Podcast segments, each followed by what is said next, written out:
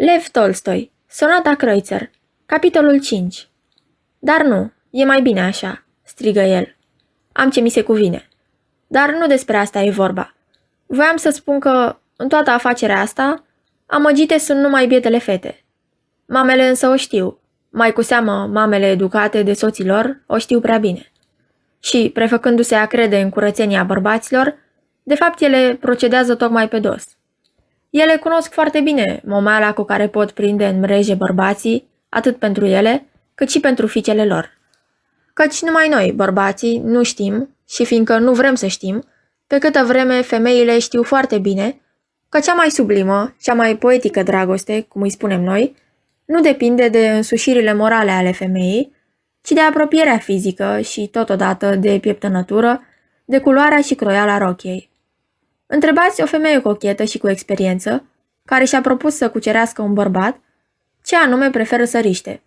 Să fie învinuită de minciună, cruzime și chiar de smăț, în prezența aceluia pe care vrea să-l ademenească, ori să apară în fața lui, într-o rochie urâtă și prost cusută, și oricare din ele va da întotdeauna precădere primei propuneri. Ea știe că noi, bărbații, mințim ori de câte ori vorbim despre simțăminte înalte, căci, în fond, nu ne trebuie decât trupul. Și de aceea îi vom ierta toate ticăloșiile, dar nu-i vom ierta un costum urât, lipsit de gust și eleganță. Femeia cochetă este conștientă de lucrul acesta, dar chiar și fata cea mai nevinovată îl știe în mod instinctiv, ca și noi.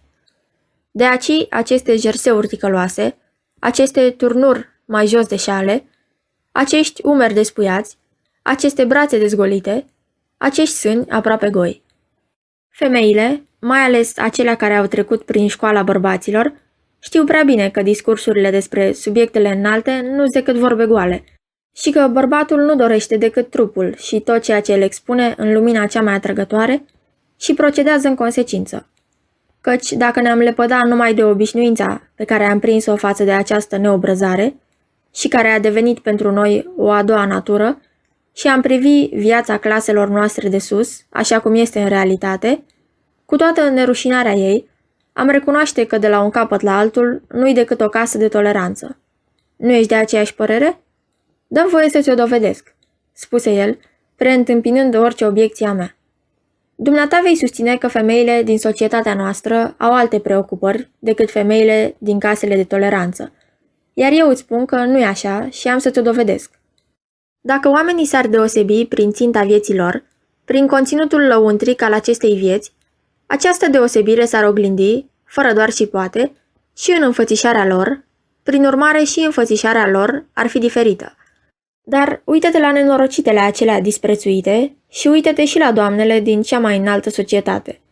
Aceleași toalete, aceleași modele, aceleași parfumuri, aceeași modă de a-și dezgoli brațele, umerii, sânii și de a-și muia, de a-și scoate în afară dosul, aceeași pasiune pentru pietrele prețioase, pentru lucrurile scumpe, sclipitoare, aceleași distracții, dansuri, muzică și cântece. Cum acelea recurg la toate mijloacele de ademenire, tot așa fac și astea, nicio deosebire. Ca să le definesc cât mai exact, e de ajuns să spun că prostituatele pe termen scurt îndeopște au parte de disprețul tuturor, iar prostituatele pe termen lung se bucură de respectul lumii.